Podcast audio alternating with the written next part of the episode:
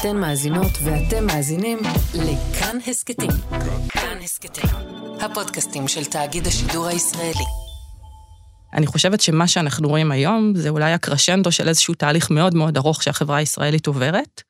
אז אה, אנשים מנסים לבנות פה סיפור משותף חדש, וזה זה דבר שכואב ויכאב, אבל זה תהליך שאני חושב שנעבור אותו, ורוב האנשים חפצי חיים, לא חפצי מוות ולא חפצי מלחמה.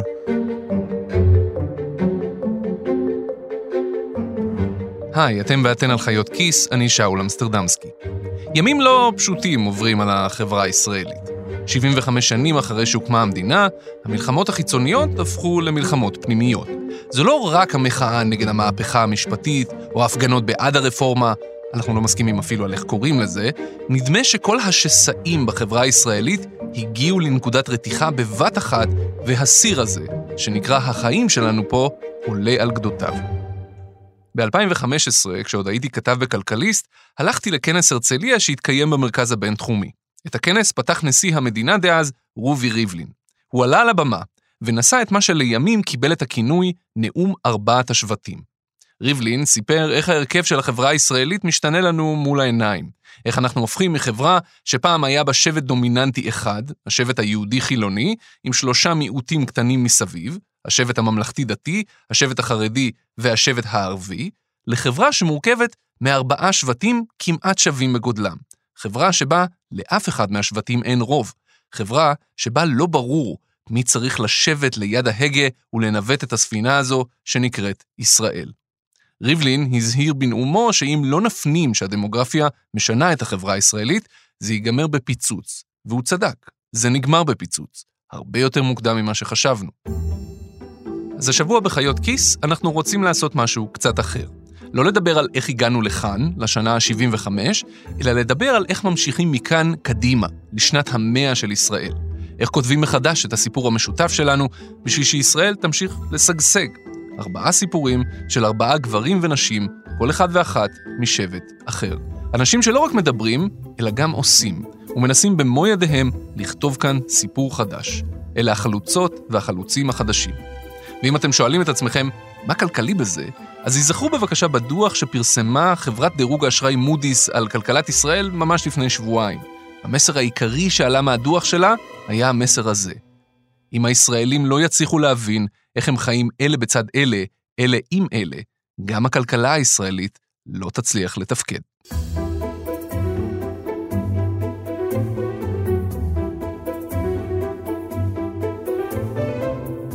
וכשיצאנו לדרך, הסתכלו עלינו ואמרו לנו, אתם נביאי זעם, אתם לא בכיוון, או למה, למה, למה לראות שחורות?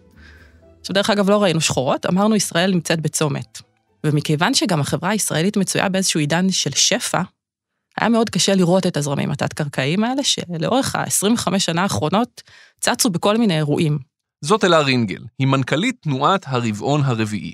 זו תנועה שקמה לפני קצת פחות משנה, בניסיון להבין איך הופכים את הרבעון הרביעי לחייה של המדינה, השנים בין 75 ל-100, לרבעון הרבה יותר יציב ממה שהוא עלול להיות. ואנחנו נכנסים לרבעון הרביעי של מדינת ישראל. כבר רבות דובר על זה, שבפעם הראשונה ובפעם השנייה של הריבונות היהודית לא צלחנו את זה. צריך לומר, זה לא רק סיפור של יהודים וריבונות, זה, זה רחב מזה. יש לא מעט מדינות שברבעון הרביעי שלהן הם היו או על סף מלחמת אזרחים או ממש נכנסו למלחמת אזרחים, השאלה המפורסמת שבהם זו מלחמת האזרחים האמריקאית. וזה לא רק זה, גם חברות עסקיות, אה, משפחתיות. בדור הרביעי חוות הרבה פעמים משבר שבו הן כמעט מאבדות את השליטה על החברה, או מאבדות. אם הן צולחות אותו טוב, דרך אגב, הן מצליחות לפרוץ. עכשיו, זה תהליך מאוד הגיוני, הרבעון הרביעי, לא צריך להיות, זה, זה לא מספר מיסטי, וגם לא צריך להיות גאון גדול כדי להבין מה קורה שם. יש דור ראשון, שבעצם יש לו תפקיד מאוד ברור. הוא צריך להזיז את כולם הצידה ולייצר את התנאים, לעשות מהפכה, ולייצר את התנאים להקמת מדינה. יש לו סיפור ברור, יש לו משימה ברורה. יש דור שני, שגם לו לא יש משימה ברורה. קודם כל, הוא מחובר לסיפור, ויש לו גם משימה ברורה, צריך לשים תשתיות. תחשוב מה הקמנו פה. זה דור שבו בערך כל אזרח רביעי היה ניצול שואה, ואיזה פרויקטי תשתית לאומיים עשינו פה, זה מדהים. הדור השלישי, זה הדור של ההגדלה, של הסקייל. גם במובן הזה, אפשר להסתכל רגע גם על העוצמה אה, הכלכלית שלנו, אה, בטח בהיבטי מקרו, גם על העוצמה הצבאית שלנו, על ההון- האנושי שלנו, זה רבעון שיש הרבה דברים להתגאות בהם. אז זאת הייתה המשימה, אבל כבר מתחילים טיפה להתרחק מהסיפור. ואז אנחנו נכנסים לרבעון הרביעי, וקורה תהליך לכולם אה, ברבעון הזה. אחד, אוכלוסיות שלא היו חלק מהסיפור, שלא היו חלק מדור המהפכה, באות ואומרות, אהלן, גם אנחנו פה. אפשר בבקשה להיות חלק מההון החברתי, התרבותי, הכלכלי שלכם? והדבר השני, זה שהמציאות משתנה. משהו בעד- בעדכון הסיפור, מה שאנחנו חווים עכשיו, שכולם מדברים על החוזה המחודש, חייב להתעדכן, חייב לקרות. אלה שני תהליכים שהם יכולים להיות מבורכים, והם יכולים לקחת קדימה בתנאי אחד, בתנאי שהם מנוהלים. אם הם לא מנוהלים, אנחנו חווים התפרקות. אז זה דבר ראשון. הדבר השני, אנחנו בקריסת אמון, כל הדמוקרטיות המערביות. בעידן של קריסת אמון, אם תרצה יהיה אפשר לפרט על זה, אבל השילוב הזה של הכניסה לרבעון הרביעי, והעידן הזה של קריסת האמון, שבו מדינת ישראל, צריך לומר, זה נמדד, ה-OECD מודד, אנחנו נמצאים במקום טוב באמצע, אבל אנחנו במגמת צניחה חופשית באמון, גם אמון של אזרחים במוסדות וגם אמון של אזרחים אחד בשני. השילוב הזה הוא הסערה המושלמת, אה, ועל הגדרת הבעיה הזאת, אה, אנחנו איתה יצאנו לדרך. אבל עדיין נשארתי עם סימן שאלה לגבי מה אתם עושים, ב-day to day.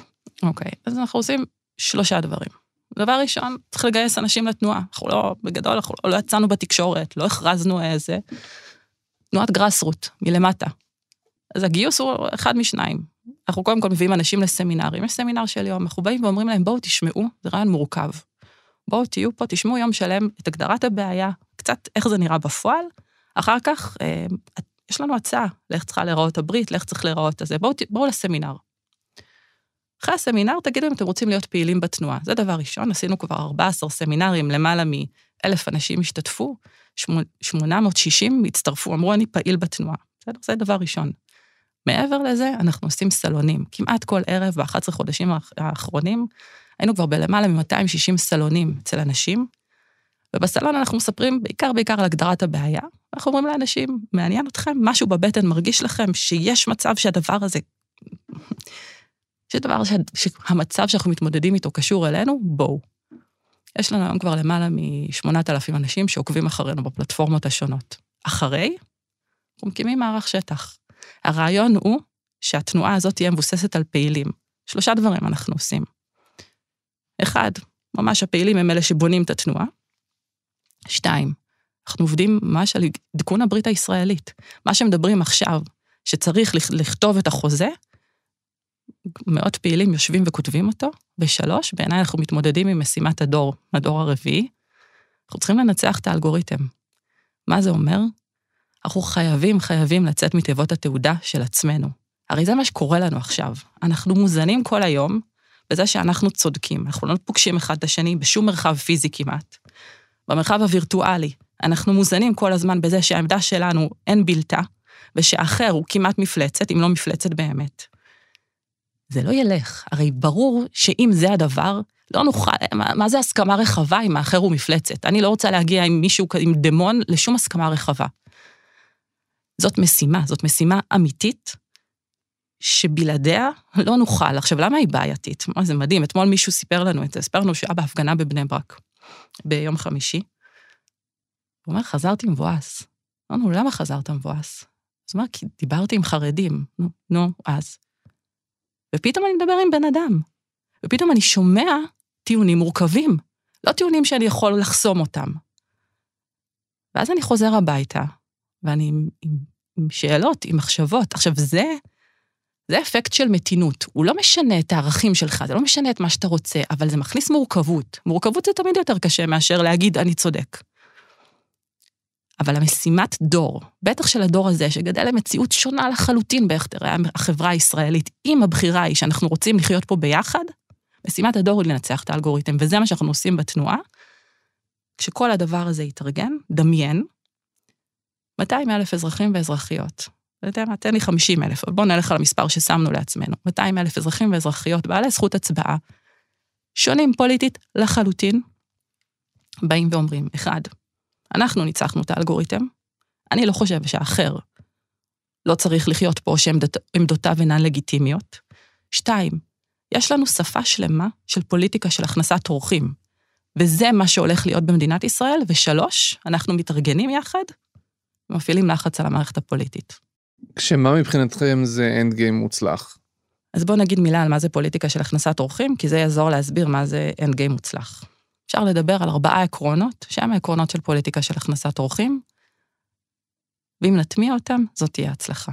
אחד, מילה שהפכה להיות המילה בחודשיים האחרונים, הסכמה רחבה. אנחנו פשוט אמרנו אותה עוד הרבה קודם, אבל זה מדהים היום כמה היא, אה, כמה היא דרמטית. לא בכל נושא, לא על כל דבר, אבל על נושאי עומק, הסכמות רחבות, זה עיקרון בסיסי בפוליטיקה של הכנסת אורחים. השני זה פתרונות ולא ניצחונות. שוב, תראה מה קורה לנו.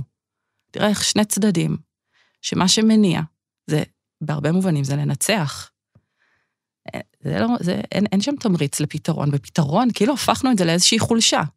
שאם אנחנו מצליחים רגע להגיע לשולחן, זה תהליך היינו צריכים לעבור, וגם בואו נראה, בוא נראה לאן זה מוביל אותנו. אבל כשאנחנו במזג של ניצחונות, אנחנו לא בפוליטיקה של הכנסת אורחים, אנחנו בפוליטיקה של הכנעה. להיות בפוליטיקה קצת צופת פני עתיד ולא מחר בבוקר, אפשר ממש להדגים את זה על הרבה דברים, איך אנחנו לא בפוליטיקה צופת פני עתיד, והאחרון זה פוליטיקה של ענווה. מה זה אומר פוליטיקה של ענווה? זה אומר שהפוליטיקאי שלי, לא יגיד לי, יש לנו אידאה. אלה, הכל טוב, לי ולך יש אידאה, וזה המאה אחוז. אבל, תדעי לך, אם אני בממשלה, אם אני בקואליציה, יהיה לנו 70 אחוז. אם אני באופוזיציה, כנראה יהיה 40 אחוז מהאידאה. ולמה אני לא מבטיח לך 100? לא מבטיח לך 100, כי אם את על 100, כנראה שמישהו אחר על אפס. זה לא עובד. זה לא עובד הדבר הזה. מי שלא עושה את זה, בעצם, אחד משקר, כן, אי אפשר, אנחנו רואים את זה במציאות, הרי זה תוקע אותנו. ככה אנחנו בעצם מתמסרים במרכז המגרש, כי אי אפשר להגיע ככה להכרעות. אין, אין, הכנעה לא עובדת. שתיים, הוא גם מפרק אותנו. מי שמבטיח את הכל, זה מפרק אותנו לאיזה... עכשיו, ראה את המבט שלך, ואנשים מסתכלים עלינו, ואז אומרים לנו, אתם נאיבים. באיזה עולם זה יקרה? באיזה עולם הדבר הזה יקרה? יש לי תשובה על זה נורא נורא פשוטה. לא אנחנו הנאיבים. מי שפועל בפוליטיקה של הכנעה הוא הנאיבי. הרי תחשוב על זה, כשהילד שלנו חוזר מהגן ובא ואומר לנו, לא קיבלתי בדיוק את מה שרציתי, מה אנחנו אומרים לו? חמודי, זה העולם. אתה לא מקבל את כל מה שאתה רוצה, נכון? אין מה לעשות, יש עוד ילדים. מה קרה לנו? הפכנו להיות מבוגרים, וזה הדבר. זה כאילו הדבר האמיתי, האותנטי, מקבלים את הכל. אני אומרת הפוך. זה הנאיבי. פוליטיקה של הכנעה היא נאיבית, אחד, כי בוא נראה, הנה, היא לא עובדת ולא עבדה מימין ומשמאל. לא מתקדמים ככה לשום מקום, אנחנו לא פותרים ככה שום סוגיית עומק מהותית בחברה הישראלית, אבל יותר גרוע מזה, היא מפרקת אותנו. היא, הרסנית, היא הורגת אותנו. הדבר הפרגמטי זה פוליטיקה של הכנסת אורחים. זה הדבר הריאלי, זו הפוליטיקה שיכולה לקחת אותנו קדימה, רק אנחנו צריכים להתעורר, וזאת תהיה הצלחה. אזרחים צריכים לעבור כאן תהליך עמוק של שינוי תודעתי. בלי זה הפוליטיקאים לא ישתנו והמערכת הפוליטית לא תשתנה. אם אנחנו נבין את הדבר הזה ונדרוש אותו, מערכת פוליטית שתיראה ככה, שלא תבטיח לי 100%. תהיה צופת פני עתיד, הסכמות רחבות. זאת מערכת, זאת תהיה הצלחה. נניח שהייתם אה, מתחילים לפעול לא לפני 11 חודשים, אלא לפני 11 שנים. Hmm. אז אני מניח שהיה לכם מספיק זמן להגיע למשהו עכשיו. אבל לא עשיתם את זה. אה, והמציאות הישראלית בשלוש שנים האחרונות ובפרט בשלושת החודשים האחרונים, מישהו שם אותה על פסט פורוורד. יכול להיות שעברנו את נקודת האל חזור, שזה לא בר תיקון? אם היינו מתחילים לפני שנתיים, עזוב 11 שנה, היינו יכולים לעשות פה אה, דברים מדהימים, אבל סבבה, מסתכלים על מה שיש. לא, אני לא חושבת שאנחנו באל חזור. אנחנו אמרנו לפני 11 חודשים שמדינת ישראל נמצאת בצומת, כרגע אנחנו בוחרים את כל הפניות הלא נכונות בצומת. אני עדיין משוכנעת שאנחנו נמצאים בצומת שיש לנו ביכולת בחירה. זה לא נקודת אל-חזור, זו נקודה מאוד משמעותית בזמן. יש, יהיה פה את היום שאחרי, הרי הוא יגיע. היום שאחרי יוכל להיות יום שבו יהיה אפשר באמת, כי, כי נשאל את עצמנו איך הגענו למצב הזה, הרי נהיה חייבים לשאול את עצמנו. נגיד, נצליח נגיד להגיע להסכמות רחבות ונ... ונצליח לצלוח את המשבר הזה, נהיה חייבים לשאול את עצמנו איך הגענו למש... למשבר הזה. ואז יהיה אפשר לעשות את מה שעשינו ב-20 שנה האחרונות, וזה לחזור לטאטא מתחים קיימים בתוך החברה הישראלית מתחת לשטיח עד המשבר הבא. פשוט ההזדמנות האדירה שיש לנו פה זה שכל המתחים האלה צצו. אלה מתחים מאוד מאוד גדולים, בין יהודית לדמוקרטית, בין מסורת לקדמה, בין אישי וקהילתי למרחב לאומי, שמשבר האמון לא אפשר לנו בכלל לגשת ולפתור אותם. הם עלו. מדינת ישראל משגשגת. ברבעון הרביעי שלה תהיה מדינה שתדע לקחת את המתחים האלה שפורקו לחלוטין, ותדע להתחיל לנהל אותם.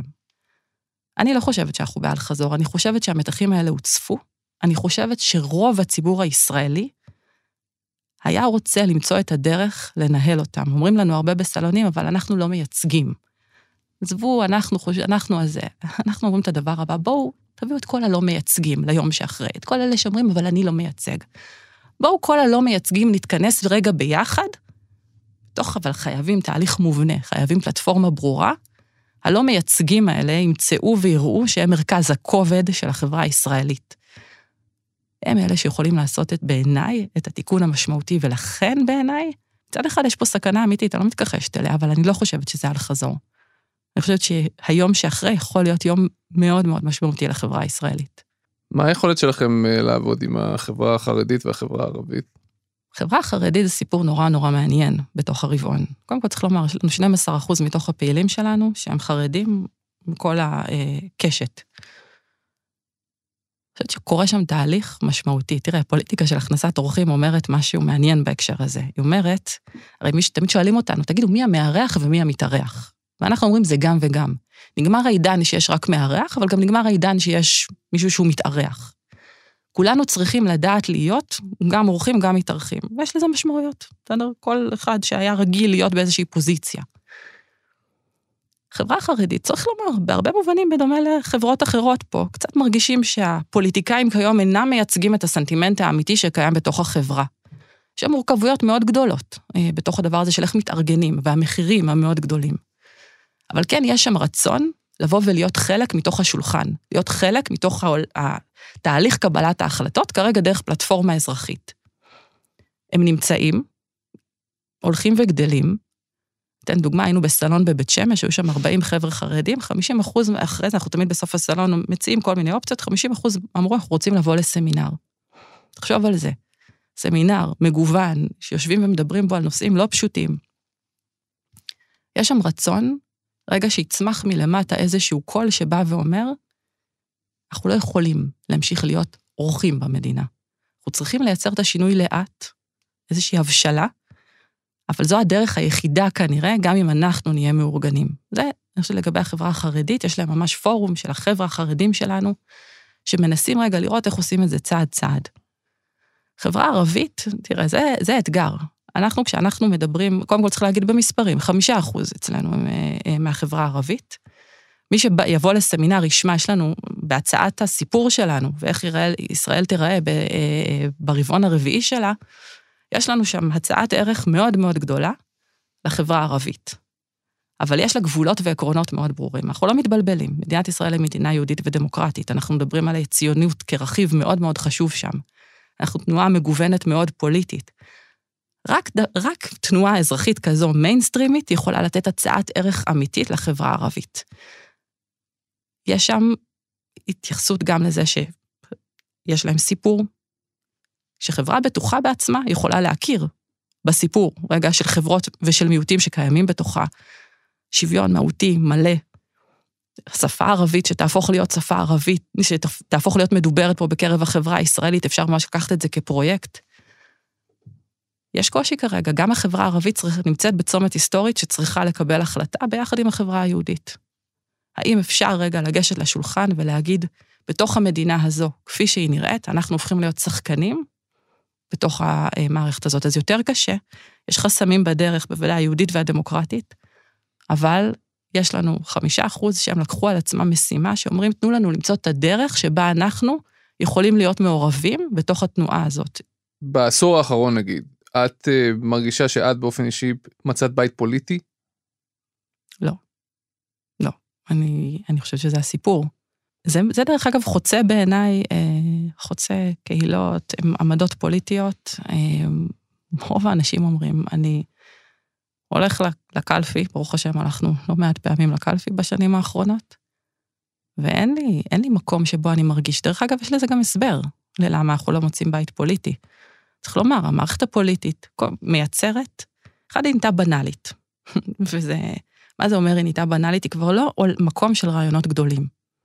רעיונות גדולים זה מלהיב אותך, זה מסעיר אותך. היא לא. אנחנו גם, פוליטיקת הזהויות גם מחרבת את הרעיונות הגדולים. למה היא מחרבת אותם? כי אתה בעצם, אתה, אתה מחויב כל הזמן להיות בדיוק עם המפלגה שלך, כי אחרת זה, וגם לא צריכים להתאמץ, כי אמר, לא משנה, אמר יאיר לפיד, אמר בני גנץ, אמר בנימין נתניהו, אמר, כולנו מתייצבים מאחורי המנהיג שלנו, מאחורי הפוליטיקאי שלנו, כי זה לא על רעיון גדול, זה כן צריכה לבחור צד.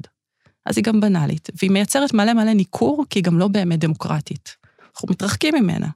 בסדר, בין אם זה ה... אמ, בין אם זה הפריימריז, שהוא כרגע מאוד מאוד מסואב, ובין אם זה מפלגות, שזה רשימות שנקבעות על ידי אה, יושב ראש המפלגה. אז אתה לא יכול למצוא בית פוליטי, אתה לא מעורב, אתה לא משפיע. זה הסיפור, זה להחזיר את האזרחים, להיות חלק מזה. אנחנו לקראת סיום. אמ, האנשים שאני מדבר איתם לפרויקט הזה, הם קצת שוחים נגד הזרם. וזה קצת מה שאתם עושים. כשאתה שוחה נגד הזרם, אה, סיכויי ההצלחה הם בהגדרה מאוד מאוד נמוכים. ואני אפילו לא יודע מה השאלה פה, אבל... אה, אני יכולה לענות לך ב... אני נראה לי הבנתי את השאלה. גם הרצל שחה נגד הזרם. בהתחלה הוא לא היה חוזה המדינה, הוא היה חוזה המדינה. הסתכלו עליו ואמרו כאילו, מה, אין ארגון, אין פלטפורמה, אתה, מה, מה, על מה אתה מדבר? אני חושבת שאנחנו נמצאים בנקודה הרצליאנית בזמן. צריך להסתכל רגע, צריך להסתכל ולהבין, אנחנו בכניסה לרבעון הרביעי, בואו נלמד מההיסטוריה. בואו נלמד מההיסטוריה, גם שלנו וגם של מדינות אחרות, ונבין את זה. ואז נשאל את עצמנו אחד משניים, אנחנו ממשיכים להסתכל על מה שאנחנו רואים בגובה העיניים, או שאנחנו מבינים את בעיות השורש ומסתכלים מאוד מאוד גבוה. בוודאי שזה בהתחלה נראה כמעט בלתי אפשרי, יש לעיתים רגעים שזה נראה הזוי. מן הצד השני, אם לא מתרוממים כאן, אנחנו לא נוכל לעשות את האדפטציה הנדרשת ברבעון הרביעי, ולכן בעיניי צריך להיות שם וצריך להיות מוכנים לאכול את כל הקושי שבא עם זה בדרך.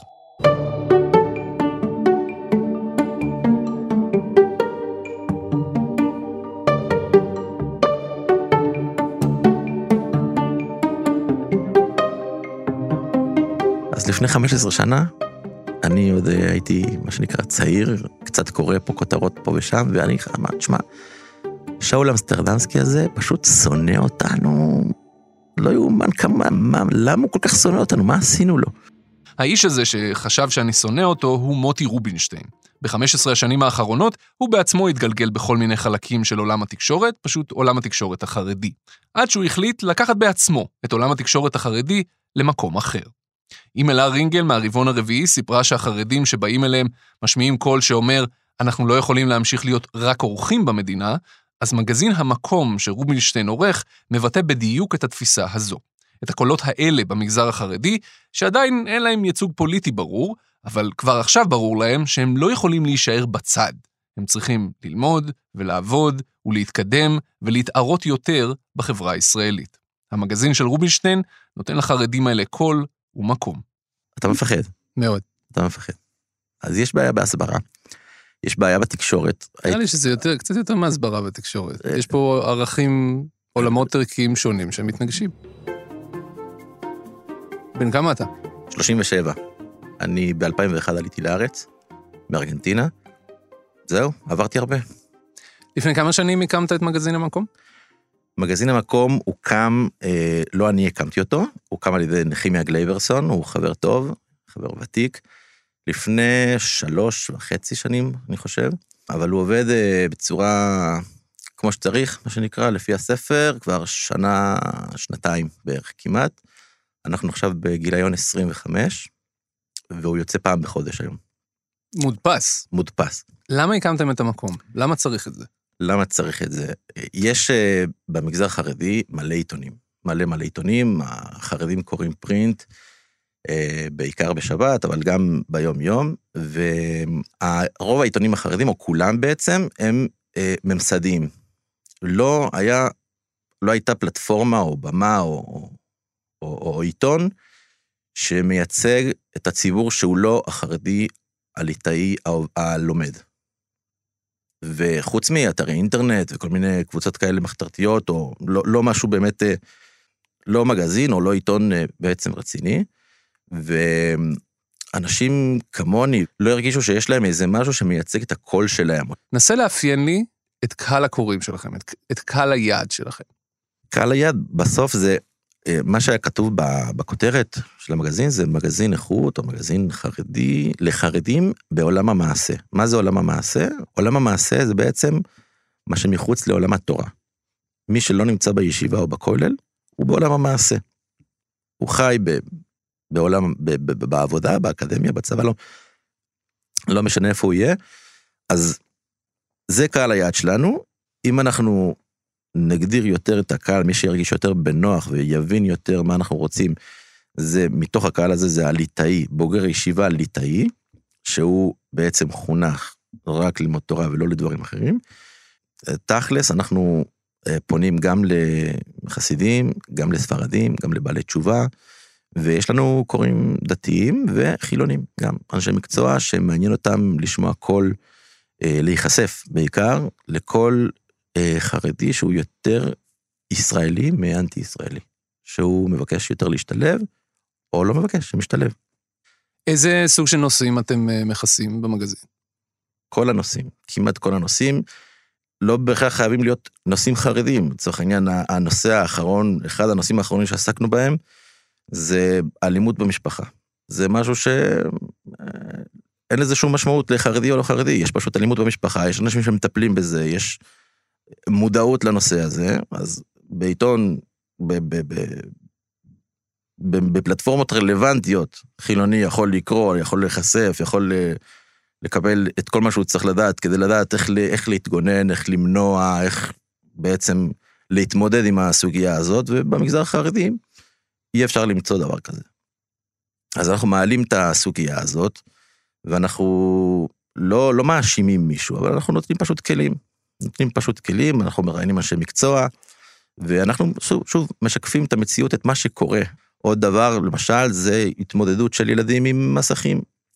זה משהו שבמגזר החרדי רוב הילדים אין להם מסכים.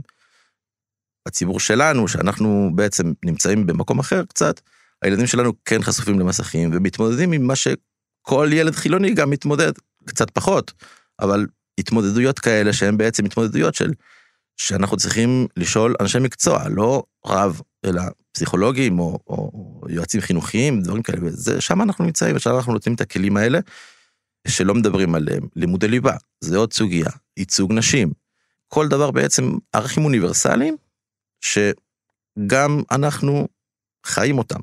יש נושאים שלא תיגע בהם? לא היה עדיין נושא שאמרנו שאנחנו לא נעסוק בהם. הקהילה הלהט"בית למשל. אנחנו לא עוסקים ב...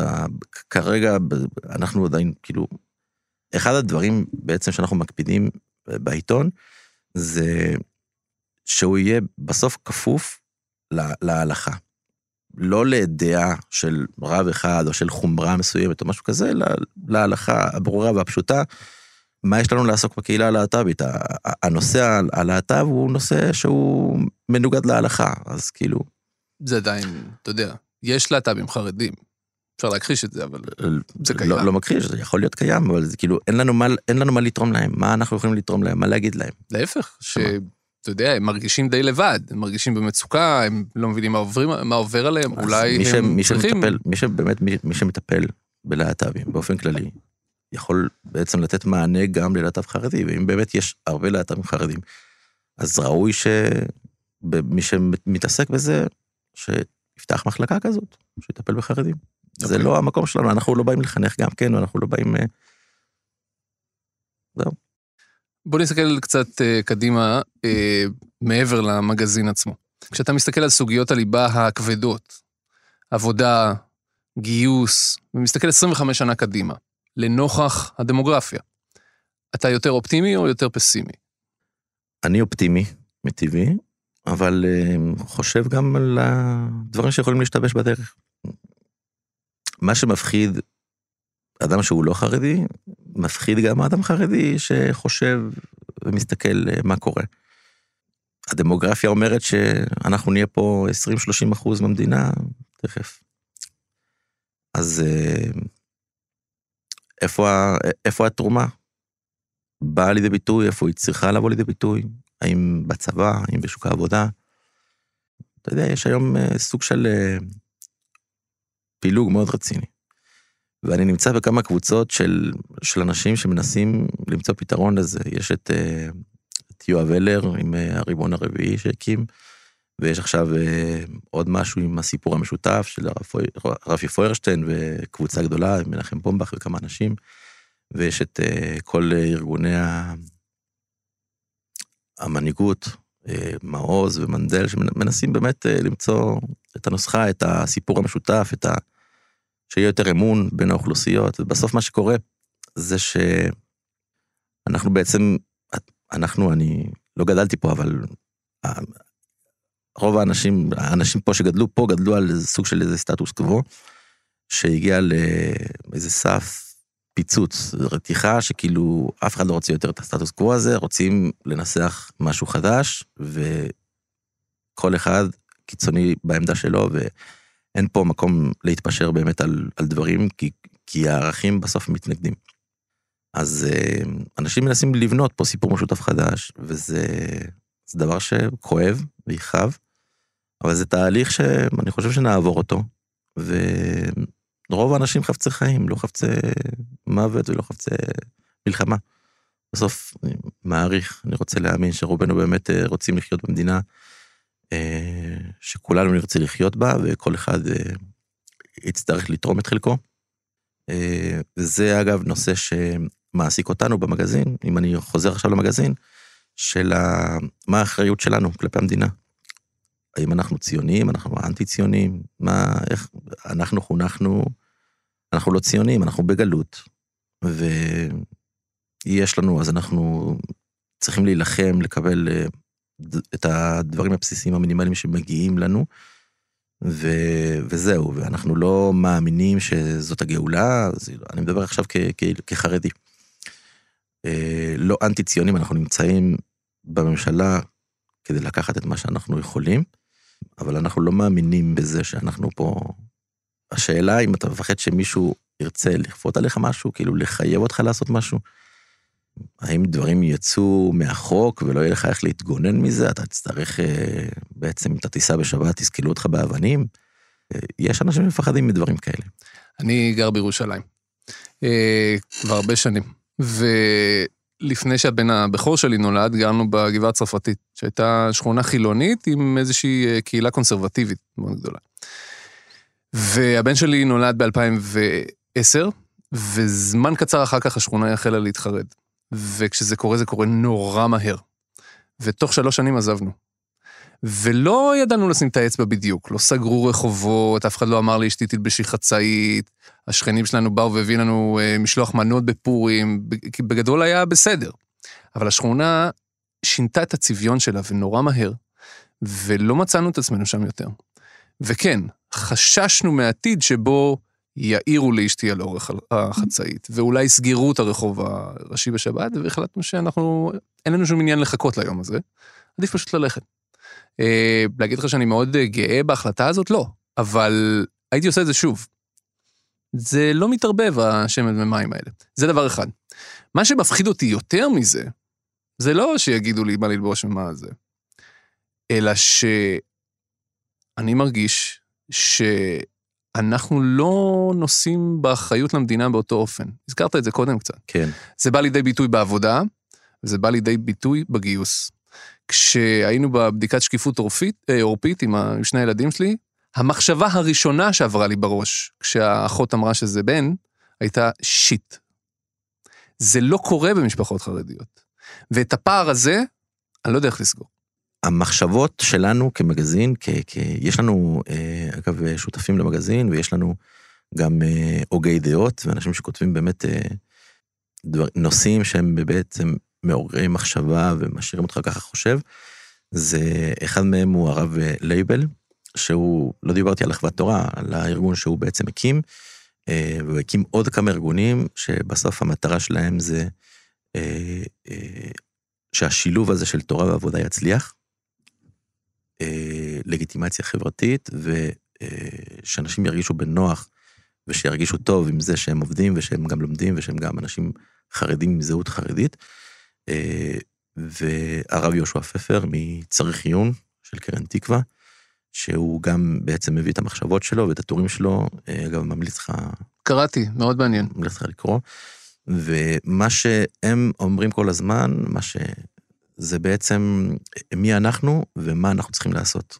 אנחנו הולכים להיות פה אנשים אה, במספרים לא מעטים במדינה, אנחנו צריכים להחליט בסוף, האם אנחנו אה, חרדים ולא רוצים קשר עם המדינה, אז יהיה לזה מחירים שאנחנו גם לא יכולים לדרוש דברים, או שאנחנו חושבים שהמדינה היא חלק מאיתנו ואנחנו חלק מהמדינה ואנחנו צריכים לתרום לפיתוחה ולשגשוגה ולביטחונה, ואז אנחנו צריכים לחשוב איך אנחנו מתגייסים, איך אנחנו עובדים, ואיך אנחנו אה, בונים מדינה שנוכל לחיות בה. אה, אלו מחשבות לא פופולריות, אבל זה, לקהל הזה אנחנו פונים, ושם אני רואה את האופטימיות, שם אני רואה את, ה, את המקום הזה שבאמת אה, נוכל לחיות ביחד, אתה לא תצטרך לפחד מאיתנו.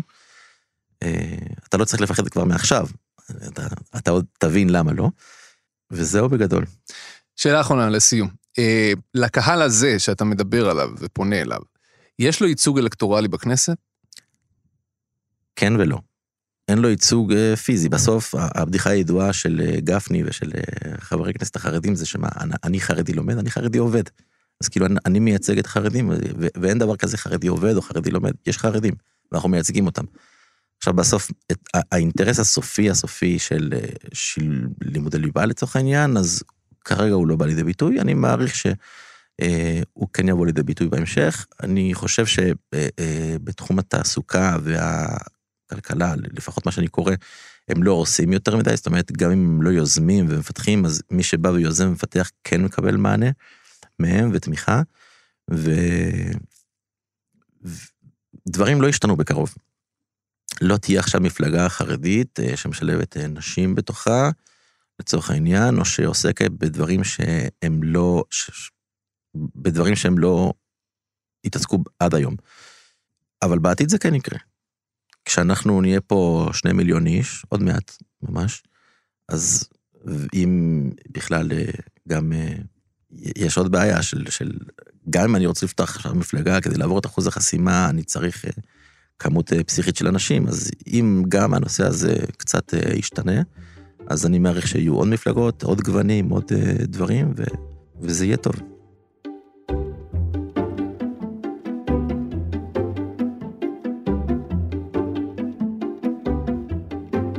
כשמגיעים לשבט הערבי, הדברים כבר באמת מתחילים להסתבך. למדתי משפטים ומדעי הקוגניציה mm. באוניברסיטה העברית בירושלים. אחרי שסיימתי, גרתי עוד שנתיים לדעתי בירושלים בדירות, וממש לקראת הסוף פשוט ברחתי. למה? כי הרגשתי מאוד ניכור וריחוק מהעיר. במעונות אתה בסוג של חממה, וכאילו הסטודנטים הערבים מאוד מהר מכירים אחד את השני ובונים להם איזושהי בועה נוחה ובטוחה. ובחוץ אתה כאילו פוגש את העיר, פוגש את האנשים, פוגש אנשים שבטלפון אומרים לך יש לי דירה להשכיר, וכשרואים אותך אישה שחומה עם טלטלים שמדברת עם מבטא אז פתאום אין, כי יש חרדים במבנה או יש אנשים שומרים שבת או או סתם כל תירוץ אחר, אז המפגש הזה עם, ה, עם הגזענות נתנו לי את ההרגשה שמציתי. זו ארד אל-ג'רייסי, היא המנכ"לית המשותפת החדשה של עמותת סיכוי, עמותה שמקדמת שוויון זכויות בין ערבים ליהודים בישראל. והאמת שממש אחרי חזרתי הביתה. לצפון. לנצרת. אבל את בכל זאת, את גרה בנוף הגליל, מה שיותר מוכר לרוב הציבור בתור נצרת עילית, את לא כן. לא גרה בנצרת. כי נוף הגליל מבחינת שירותים ואיכות חיים מציעה לי הרבה יותר. Mm. כבישים רחבים, מדרכות, פארקים לילדים, טיילת מתחת לבית, שקט, הכל, אוקיי? אבל חניה. אבל, אבל את השייכות את מוצאת בנצרת. כן, כי נצרת עילית לא נותנת לי להרגיש שייכת.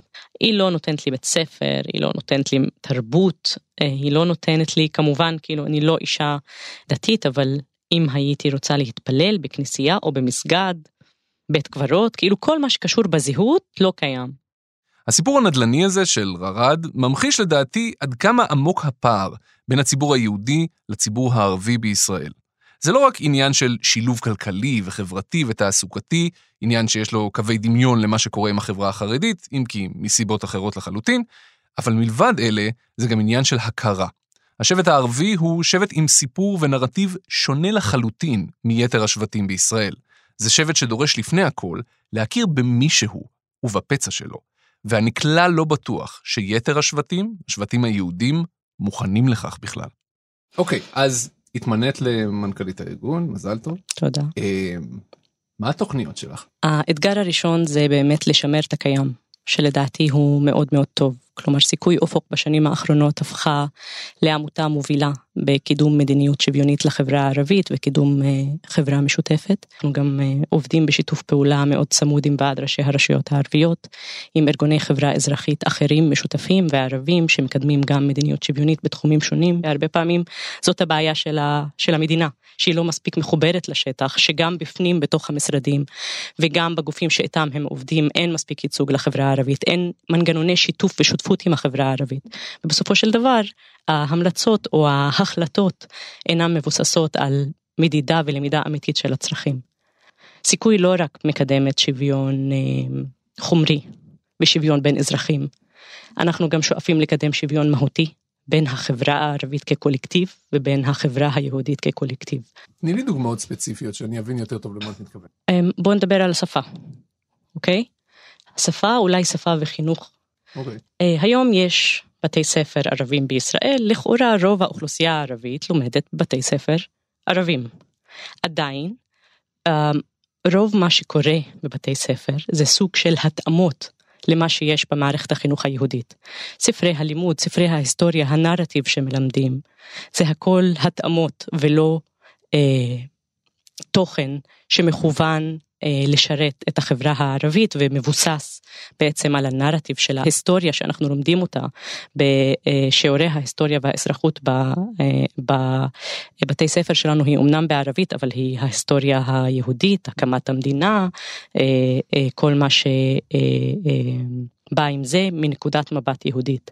רגע שנייה כמו שאני עשיתי בגרות בהיסטוריה על מה שנקרא תאי תולדות עם ישראל עלייה ראשונה שנייה זה כל הדברים האלה זו הבגרות בהיסטוריה שעושים בחברה הערבית גם? פחות או יותר. כן, אנחנו לא לומדים על הנכבה, אנחנו לא לומדים על החברה הערבית אה, לפני קום המדינה.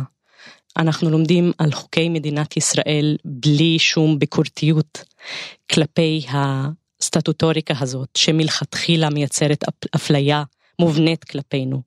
אה, אנחנו לא מאתגרים את השיח של אה, הסמלים של המדינה אה, ואני חושבת שזה לא, לא מספיק טוב. ומשרד החינוך הוא פרטנר לשינוי הזה שאתם רוצים לחולל? אנחנו רואים יותר שיתוף פעולה. אני חושבת שיש עוד דרך ארוכה לעשות. אנחנו רואים בימים אלה הרבה מאוד חיכוכים בתוך החברה היהודית. אה, דתיים, אה, חילונים, אשכנזים, מזרחים, ימין, שמאל, פריפריה, מרכז, מה שאת לא רוצה, כל שסע, חרדים, חילונים. כל שסע בתוך החברה היהודית פחות או יותר מתפרץ בימים אלה החוצה ולי לפחות זה נראה כאילו החברה הערבית בישראל יושבת ומסתכלת מהצד ולא לוקחת בזה שום חלק. א' האם התיאור שלי נכון בעינייך ואם כן למה זה ככה. אני חושבת שהתיאור קרוב למציאות. יש תחושה מסוימת של אדישות של החברה הערבית כלפי מה שקורה אבל היא לא בגלל שהחברה הערבית חושבת שמה שקורה הוא לא רע אלא בגלל שהחברה הערבית סובלת מאפליה ומעוינות של הממסד של מדינת ישראל כלפיה כבר שנים ארוכות, כאילו מ-48 ועד היום. ולכן קשה לה להתחבר לקריאות של המחאה שמבקשות לחזור לנקודת האפס.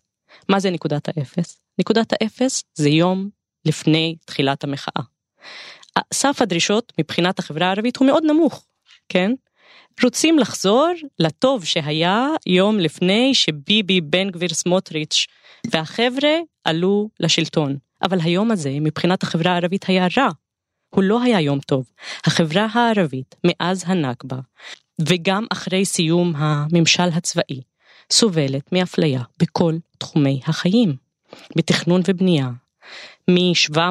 מ-770 יישובים ערבים לפני הנכבה ירדנו ל-240 בערך, כן? פלוס מינוס, ולא נוספו עליהם אף יישוב ערבי, אוקיי? לעומת 700 ומשהו יישובים, קיבוצים, ערים יהודיות שהוקמו.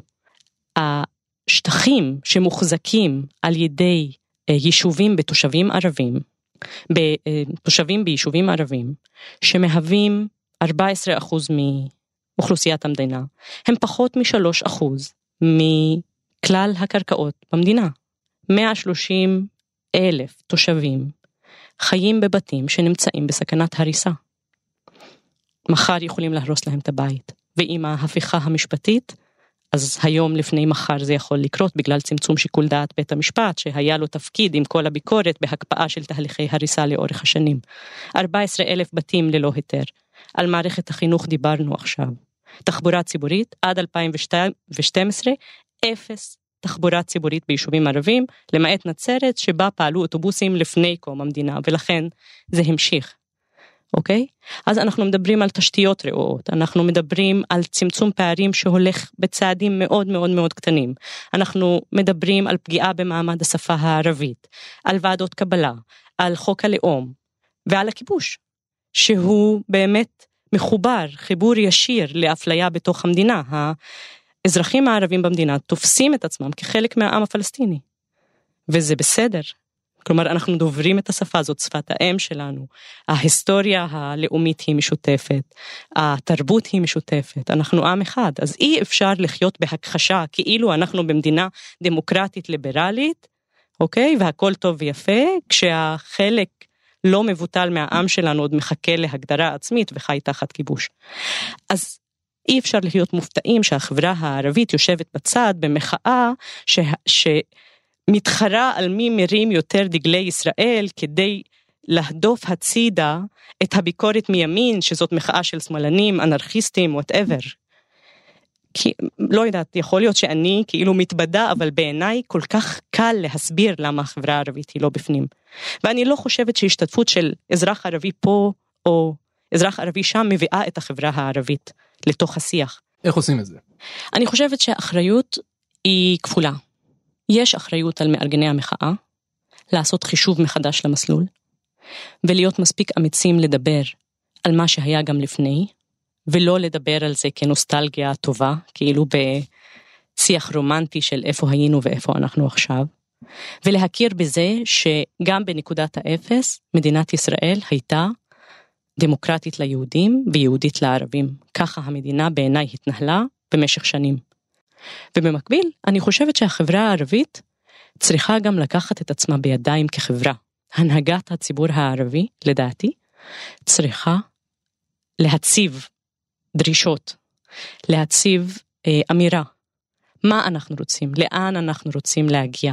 איך זה פוגע בנו? היא צריכה לדבר עם הציבור שלה וגם לדבר עם הציבור הכללי בישראל, ולבוא עם מסמך דרישות של מיעוט לאומי, שנפגע וייפגע מאוד מההפיכה המשפטית אם היא תתממש, ולראות אה, איך היא מקדמת את הדרישות האלה. בואי נדבר קצת אה, קדימה. אה, המדינה בת 75, בוא נסתכל על 25 השנים הבאות, עד שנת המאה, עד 2048, אה, שזה לא, לא המון זמן. מה את מתכוונת לעשות, או, או איך את מתכוונת לפעול בשביל להשיג איזה מטרות ל-25 שנים הבאות? אני חושבת שכדי להתקדם לעבר שוויון אמיתי ולאפשר לכולנו לחיות בשוויון ושותפות בארץ הזאת, צריך להבטיח זכות, את זכות ההגדרה העצמית לעם הפלסטיני על ידי סיום הכיבוש הישראלי בשטחים. אני חושבת שהשוויון בתוך ישראל מושפע מאוד גם מהעניין הזה. גם הציבור הערבי בישראל לא יכול להרשות לעצמו לנתק את עצמו ממה שקורה בשטחים, וגם המדינה, כלומר, לאורך ההיסטוריה של העשרות שנים האחרונות, מדינת ישראל הוכיחה שוב ושוב שהיא מתייחסת לחברה הערבית כמו האויב שמבפנים, כלומר, אה, ועדות הקבלה, חוק הלאום, האפליה בקרקע ובתכנון, כל מה שקשור במעמד השפה הערבית, בתרבות. אנחנו רואים שזה לא יחס של מדינה דמוקרטית אל אזרחיה, ואנחנו רואים שוני גדול, ואני חושבת שגם מדינת ישראל מושפעת ממה שקורה מחוץ לגבולותיה. ולכן אני מאוד רוצה להאמין שמתישהו בעתיד הקרוב, 25 שנה קדימה, אנחנו כן נראה סיום של כיבוש ובנייה של שוויון גם בתוך מדינת ישראל שמבוסס על אה, שוויון אמיתי גם בין האזרחים וגם בין העמים. מה מבחינתך אה, יהיו הישגים משמעותיים בקדנציה שלך, אם תצליחי להשיג אותם?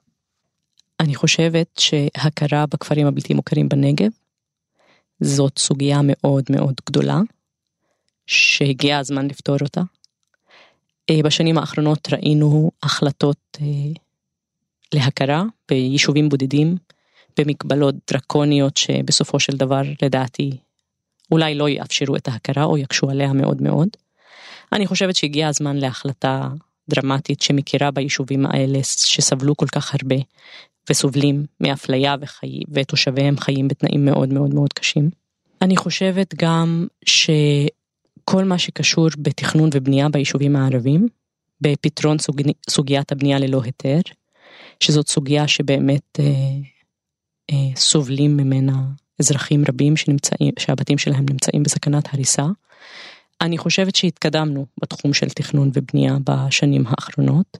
יש תוכניות מתאר לרוב היישובים, יש אה, התקדמות בתכנון המפורט, אבל עדיין אה, למדינה קל יותר לברוח למקום של בנייה חדשה מלהסדיר אה, בנייה קיימת, ואני חושבת שהגיע הזמן לפתור את הבעיה הזאת, זאת בעיה אקוטית שמשפיעה על חיי האזרחים, ואני חושבת שסיכוי אופוק בכלים שלה, אם אני מדברת עכשיו בכובע שלי המקצועי ולא רק אה, אזרחית ערבייה, אז אני חושבת שאנחנו מקדמים את זה, ואני מקווה שאנחנו נצליח יותר ויותר בשנים הקרובות. אני חושבת שבכל מה שקשור למעמד השפה הערבית, לנוכחות של השפה הערבית במרחב הציבורי, במוזיאונים, בבתי חולים, בתחבורה ציבורית, יש עוד מה לעשות, ושוב, אני מאוד מאוד מקווה שנתחיל לעבור מנגישות ונוכחות שהיא סמלית לנוכחות שהיא מהותית שמקרבת את הציבור היהודי לציבור הערבי, מכירה דרך השפה אמ, לציבור היהודי את הציבור הערבי כחברה, את הנרטיב, את התרבות. אני מאמינה שזה יכול מאוד גם אמ, להוריד מהפחד של היהודים מהערבים, אה, לדבר יותר על המשותף מעל השונה. מה יקרה אם לא נצליח לעשות את כל הדברים האלה? נמשיך לחיות במקום שלא מאפשר לנו הזדמנויות שוות של אה, חיים והתפתחות. אני רוצה להקשות עלייך בנקודה הזאת, בסדר? אני חושב שלרוב הציבור היהודי לא אכפת. כלומר, היהודים ימשיכו אה, לנסוע לטירה לעשות טסט, אה, ייסעו לירכא ויקנו שם בבייבי, לא זוכר איך קוראים לזה, בבגדים לתינוקות. במאי בייבי. כן, בדיוק, יקנו את כל הדברים של התינוקות בזול, יאכלו איזה חומוס, ויחזרו, מבחינתם זה סבבה, זה דו קיום. כן, אבל המציאות מוכיחה אחרת. שמה? המציאות מוכיחה, ואני מרפררת לאירועי מאי שנה שעברה, ולאלימות ולפשיעה בחברה הערבית שהולכת ומתרחבת וגם גולשת, כן, בגרשיים, גם לערים יהודיות ומעורבות. אין דבר כזה שעמים יחיו תחת אפליה עמוקה במחסור במשאבים ושירותים ועוני, כן? 40 אחוז מהמשפחות הערביות נמצאות באי ביטחון תזונתי, זה מדהים, לעומת 13 נקודה משהו מהמשפחות היהודיות. חברות מגיעות לנקודות פיצוץ, והפיצוץ הזה יהיה פיצוץ בפנים של כולנו ולא רק של החברה הערבית, כן? אלימות ופשיעה זה דוגמה אחת, עוני דוגמה אחרת, ואנחנו כל כמה שנים אנחנו רואים פיצוץ כזה, כן? כלומר זה לא, זה לא איזה משהו שהוא, שהחברה היהודית יכולה להגיד אוקיי, אז אנחנו נמשיך לבקר אצלם והכל יהיה בסדר והם ילמדו לחיות, להפנים את הדיכוי, לחיות עם האפליה. אני חושבת שיש פה איזשהו מצב של תסיסה, כאילו מתחת לפני השטח, שבכל הזדמנות צף החוצה ותמיד יש נזק, וכל פעם הנזק הוא יותר חמור ויותר גדול. והניכור הוא יותר גדול והעוינות היא יותר גדולה. אז זה לא זה לא מצב סטטי, זה מצב דינמי וזה מצב בהתפתחות ואי אפשר לצפות מה יקרה בעתיד, אפשר רק לדמיין לאור ההיסטוריה. כשהזמנו אותך אה, לבוא לדבר, אה, אמרת לנו תראו תוכנית יום העצמאות אני פחות אה, פחות מתאים לי, אני פחות מתחברת. למה? כי אני לא חוגגת את יום העצמאות. אני מציינת את הנגפה. אני הולכת עם הילדים שלי לצעדת השבות. מבחינתי זה הנרטיב הלאומי שלי. ואני חושבת שהנכבה היא לא אירוע חד פעמי. הנכבה התחילה ב-48, אבל ההשלכות שלה הן השלכות מתמשכות עד היום. זה עבר מנכבה לשלטון צבאי, לאפליה, אבל אנחנו רואים וחווים, אנחנו לא צריכים את הסבים והסבתות שלנו שיספרו לנו על מה שהיה ומה יש היום. אנחנו חווים על בשרנו, גם אנחנו הצעירים אה, הערבים שלומדים באוניברסיטאות ועובדים בארגוני חברה אזרחית ובמשרדי ממשלה ובגוגל ובאפל ולא יודעת איפה. אנחנו רואים את ההבדלים, אנחנו חווים אותם. ויש לנו קרובי משפחה וחברים בשטחים, ויש לנו קרובי משפחה וחברים שהם פליטים בכל העולם שעוד מחכים לאיזשהו עתיד אה, טוב יותר, כן? ולצדק, להגדרה עצמית. אז השיח הזה של כאילו עצמאות וחגיגות לא מדבר אליי. בכלל. את אופטימית או פסימית לגבי העתיד? העתיד המשותף. אני תמיד אופטימית. כי אי אפשר לחיות בלי האופטימיות, גם אם היא לא מבוססת על עובדות. אה, אני חושבת שאנחנו כבני אדם תמיד מחפשים את האור בקצה המנהרה כדי להמשיך להתקדם לעברו, אחרת אה, היינו עוצרים במקום.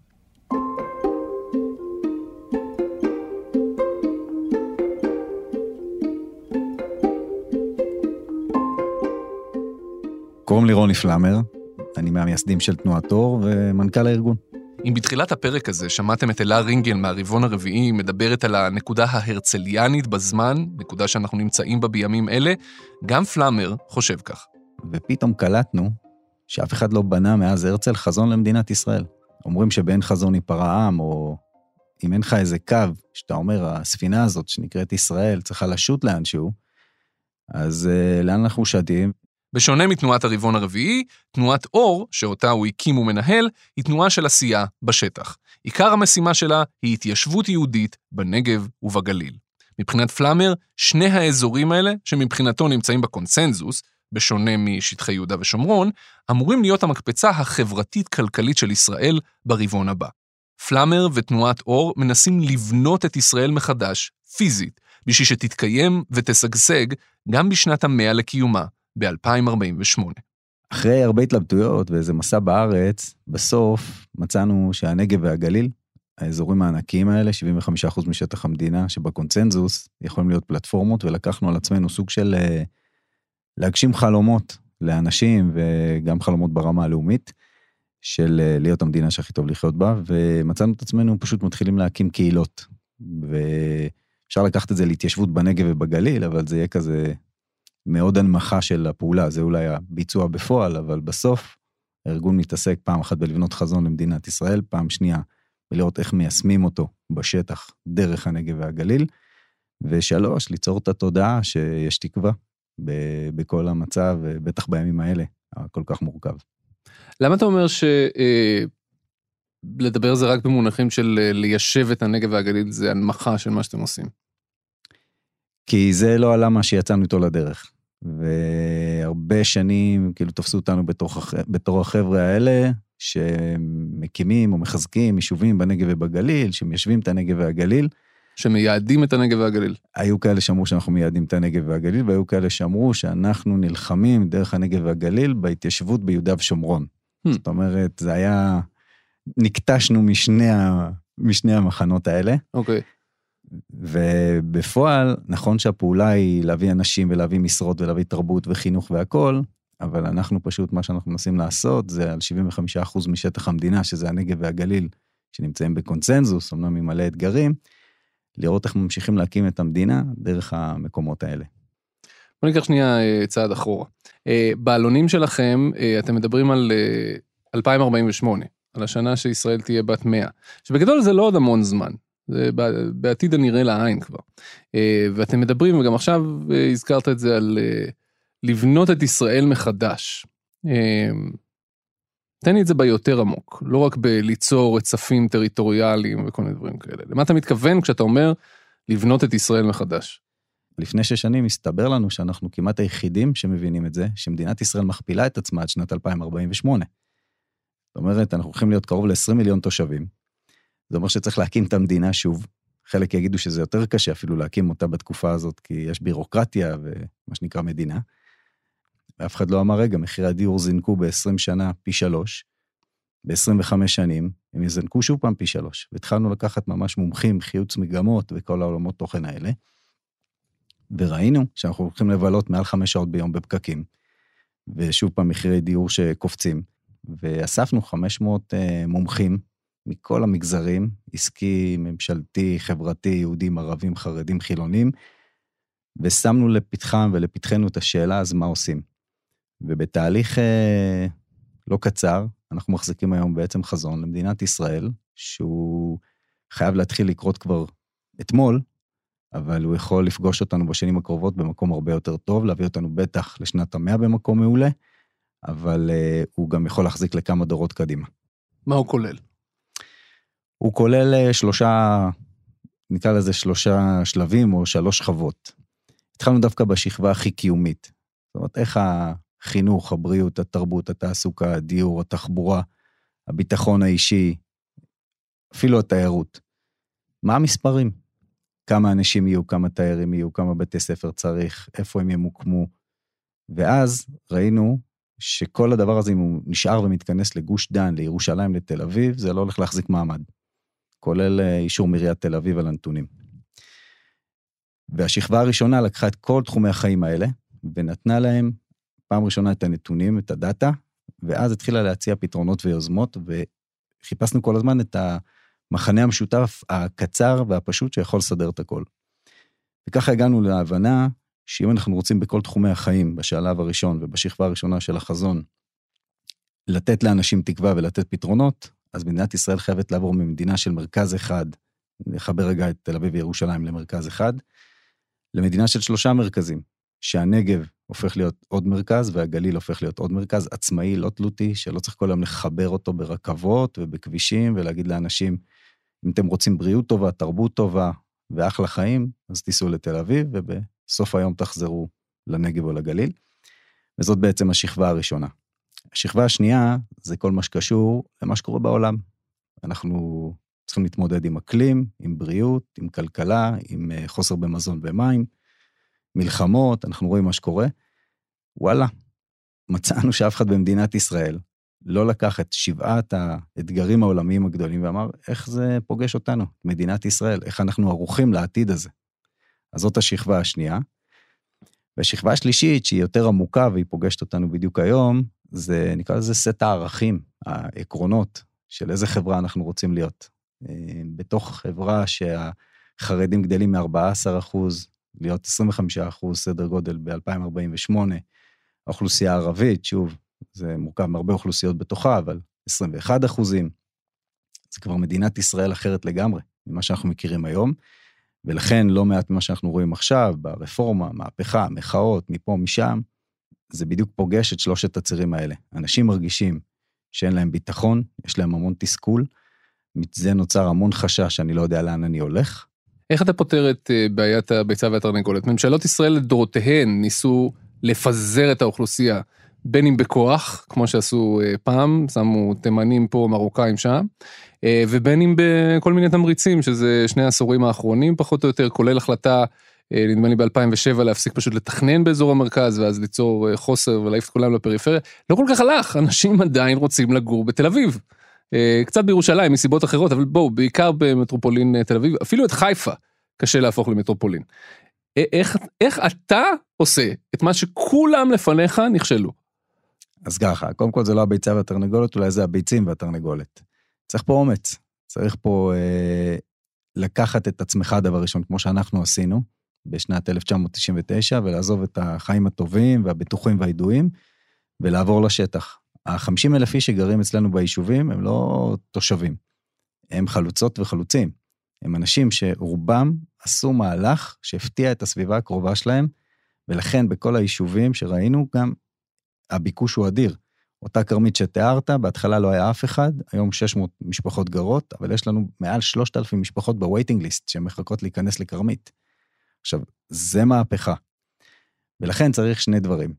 ביד אחת צריך להחזיק את השמיים, את החזון, את המקרו, תוכנית על שיודעת להגיד, אחד, מה זה התכנון, הרגולציה, התקציבים, התמריצים, מנגנוני הביצוע, וזה עולם אחד שאנחנו עוסקים בו מול המדינה, הרשויות והכול.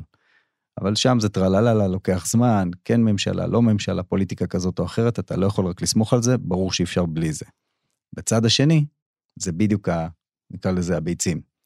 זה היה לקפוץ למים. אתה בעצמך, זה להביא גרעינים, זה להביא חברות, זה להביא מרכזי חדשנות, זה להביא יוצרים ואומנים שהם האנשים הכי טובים, אפילו שאתה מאתר אותם בעולם, ואתה אומר להם, עכשיו אתם הולכים לעשות את זה בנגב ובגליל. לדוגמה, לפתוח בית ספר אימון למוזיקה בעכו, בעיר המנדטורית, עם יהודים וערבים שהם בפרלמנט משותף. זה לפתוח באופקים, מרכז חדשנות של אגרוטק עם חברת שרונה פרטנרס. זה לפתוח עם מטריקס בלב דימונה, מרכז חדשנות בכל מה שקשור לטכנולוגיה של Industry 4.0, ואני יכול להמשיך את הרשימה. ואז מה שאתה יוצר בעצם זה מקרו ומיקרו, ככה אנחנו יום העצמאות כזה, אז מגן דוד, גם top down וגם bottom up כזה שמתחבר, ואז כל אלה שמצקצקים ואומרים אין סיכוי, רואים את ה-proof of concept, רואים את ההיתכנות בשטח. א', מצטרפים לזה, ב', מאמינים בזה, ואפילו אגף התקציבים באוצר יושב ואומר, וואלה, הוכחתם שזה אפשרי. אז זה הפעולה שלנו כארגון כבר 20 שנה, ורואים בזה ברכה והצלחה. היום הרבה הרבה יותר קל לנו גם להביא את המשקיעים, להביא את התורמים, ואפילו להביא את המדינה. יש קצת בעיות בארבע, חמש שנים האחרונות, אה, אין כל כך מדינה, אבל זה כבר שיחה אחרת, או שזו אותה שיחה. אפרופו מה שאנחנו רואים אה, בימים אלה בחברה הישראלית, כשאנחנו נפגשנו פעם ראשונה, אמרתי לך על השולחן, אני מאוד חשדן כלפי מה שבאת למכור לי. אה, על פניו זה נראה כמו עוד בחור חובש כיפה שמנסה לקחת אה, שטחים באזור הנגב והגליל שבהם הוא מזהה שאין התיישבות יהודית, ויש פה התיישבות ערבית בצד הזה והתיישבות ערבית בצד הזה, אז בואו נשים יהודים באמצע בשביל שלא יתחבר כל הערבים האלה ביחד. לאנשים שלא מכירים את הפעילות שלכם. שכנע אותם שזה לא איך שתיארתי את זה. א', אה, יש בזה אלמנט גם כזה, שאומר, אה, רגע, אנחנו מדינה יהודית ואנחנו ישראל, ובהחלט אנחנו צריכים לראות, אתה יודע, אם אה, שליש מהמשפחות הפוליגמיות הבדואיות, חצי מהם נשואים לפלסטיניות, אז זה משהו שמטריד לא רק אותי, אלא כל אזרח במדינת ישראל, וזה לא ימין ושמאל. היינו הרי ברהט ביחד, שמעת מה הוא אמר ראש העיר. אז הרבה לפני שזה מטריד אותנו, זה מטריד את הערבים. הנגב והגליל בעיניי זה איזשהו חוף מבטחים שאתה יכול לשאוף אליו, שאתה יודע שהחוף הזה, וואלה, הוא לא כזה פשוט, כן? לא הכל מושלם בו. אבל הוא כן יכול להיות התחלה חדשה. ואם אנחנו בימים האלה, אתה יודע, יום השואה ויום הזיכרון והכול, כמה שאפשר לשפוט או לנתח את ההיסטוריה אחורה, הרי באו אנשים ואמרו, כבר ב-1850 ו-70 ו-80, תקשיבו חבר'ה, זה לא הולך למקום טוב. והנה יש מדינה, והנה צריך לעשות משהו. ועד שלא בא איזה הרצל ואמר, הנה חזון, ומצד שני חיבר הרבה מאוד ארגונים, ומצד שלישי יצר פרקטיקה, אם זה קק"ל של אז, וההסתדרות הציונית וכל מיני דברים שנהיים היום קצת אה, אנכרוניסטים וחצי קללות כאלה, אבל אז זה מה שחיבר ואפשר לקבוצה ראשונה של חלוצים להתחיל את מה שאנחנו היום קוראים לו מדינת ישראל. וזה מה שהארגון שלנו עושה. אני מת על הנגב והגליל, אבל uh, מבחינתי אני גם מת על תל אביב ומת על ירושלים, ולא בטוח שהייתי חי את חיי האישיים, אני דווקא הייתי חי ליד הים ולא בלב המדבר בירוחם. אבל מה שאנחנו עושים זה לגשר בין אותם חלומות פרטיים של אנשים, תקוות, הצרכים הקיומיים, להבטיח שיהיה פה פחות יקר אבל יותר טוב, יותר בטוח, והנגב והגליל זה בעצם הפלטפורמות לדבר הזה, ואם ממש חשוב לך, אז אני יכול להגיד לך שעם השנים, גם הערבים וגם הבדואים רואים בנו יותר ויותר כתובת לבוא אליה, כי הם רואים שדברים קורים דרכנו, ואנחנו לא באיזה לעומתיות. על כל זה אני אגיד לך, שגם האוכלוסייה הערבית, אנחנו עובדים איתה צמוד, פתאום המילה מוסתק עתיד, מקבלת משמעות, והם אומרים, וואלה, איזה מטורף, אף אחד לא שאל אותי איך אני רואה את הנגב. תמיד אמרו לי, אתה חוקי, לא חוקי, אתה בסדר, לא בסדר. הפכתי להיות אויב. אירוע מורכב, אבל בסופו של יום, רגע, בוא נדבר איתם. אנחנו חיים באותו מקום, אף אחד לא הולך לזוז. בוא נבנה פה את העתיד המשותף הזה אה, לאורך הזמן הקרוב, ובטח לזמן הרחוק. אני צריך שתפרק לי את זה קצת יותר. נגיד שאתה רוצה להפוך את באר שבע למרכז מטרופוליני ענק, שיודע להציע אה, עולמות תעסוקה שהיום הוא לא חולם עליהם אפילו, בסדר? איך זה הופך את החיים במרחב הנגב ליותר נעימים לאנשים שגרים בערד, ורואים את אה, חסידות גור משתלטת להם על העיר, כן? אם להיכנס לעיניים שלהם. או אנשים שגרים בכרמית, יישוב שאתם הקמתם, וחוששים מזליגה של אלימות של הבדואים אה, השכנים שלהם אה, לתוך החצר, כן? ומדברים על יריות או בריונות בכביש או מה שזה לא יהיה. איך זה שהפכת את באר שבע ל... לא יודע מה, עושים שם הייטק, איך זה פותר את הבעיות האלה של לחיות ביחד במרחב משותף?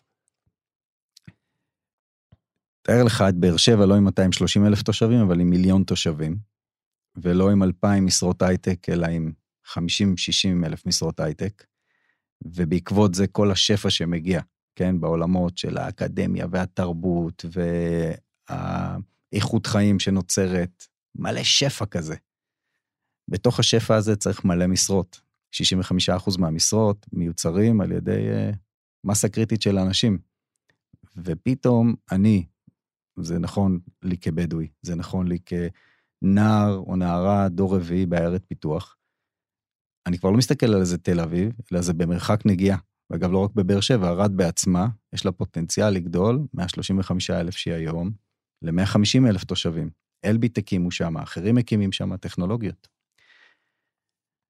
ובתוך כל הנגב, שהיום הוא 800 אלף איש, או הגליל מיליון וחצי אנשים, הגדילה, אותה מסה קריטית, מייצרת מלא הזדמנויות. ובמרחב הזה, של, של מרחב שפע ואיכות חיים, קורים שני דברים. אחד, קודם כל, מתייחסים אליו. אם uh, יש אנשים, אז uh, בוא נהיה הכי ציניים רגע, יש בוחרים. ואם יש בוחרים, אז צריך להקשיב להם, לא לזרוק להם עצמות.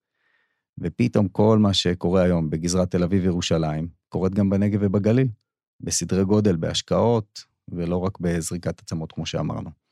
פעם שנייה, זה כל מה שקשור לאותו שפע ואיכות חיים, שמסוגל, אני אגיד, למהול את המצב הנוכחי בעוד מיליון, מיליון וחצי, שני מיליון אנשים, שמייצרים את הטון, לא של המסכנות, אלא את הטון של החיים הטובים.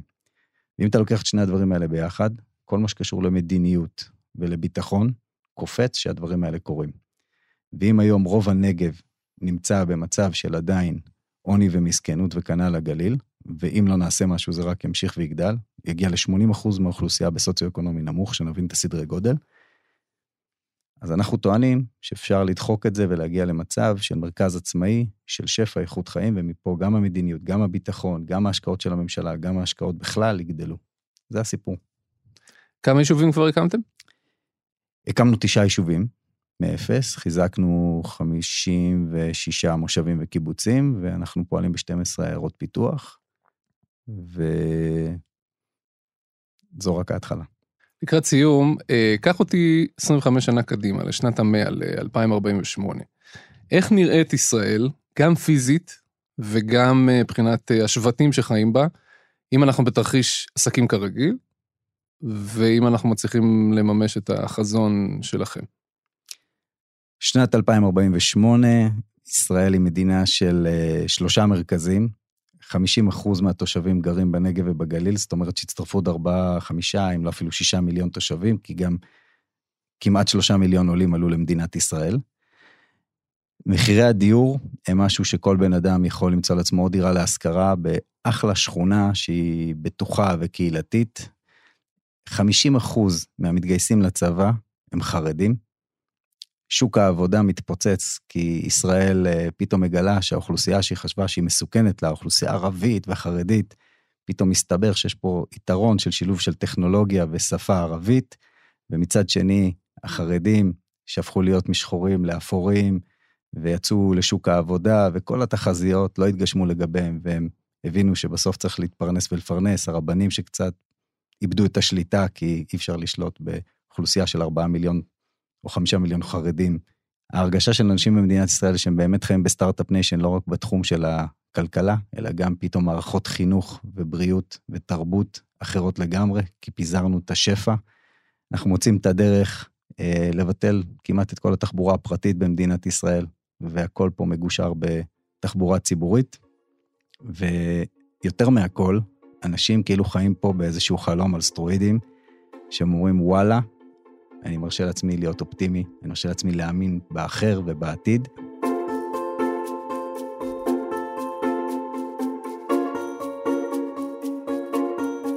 אם יש משהו שבלט לי בשיחות עם אנשי ונשות כל השבטים, היה האופטימיות שלהם. אני מודה, אני לא הבן אדם הכי אופטימי על הפלנטה, בטח כבר שמתם לב, אבל הם, אלה, מוטי, ררד ורוני, הם כן, והם כולם אנשי עשייה. והחיבור הזה, של אנשים שלא רק מדברים, אלא גם עושים, יחד עם הסתכלות אופטימית על המציאות, החיבור הזה עשוי להוליד משהו טוב. ואם השבטים יצליחו להתחבר יחד, להכיר אלה בקיומם של אלה ואלה בצרכיו של אלה, אז אולי נצליח להוביל את החברה והכלכלה הישראלית למקום טוב יותר ב-25 השנים הבאות, ולהגיע בחתיכה אחת לשנת המאה של ישראל. לעבור מפוליטיקה של הכנעה, אני ניצחתי, אז אתם כולכם מפסידים, לפוליטיקה של הכנסת אורחים. אבל של כל האורחים, לא רק של חלק מהם. זה לא אתגר קל, אבל אין לנו ברירה אלא להתמודד איתו. ואנחנו לא לבד בסיפור הזה. מדינות רבות מתמודדות עם אתגר דומה בימים אלה.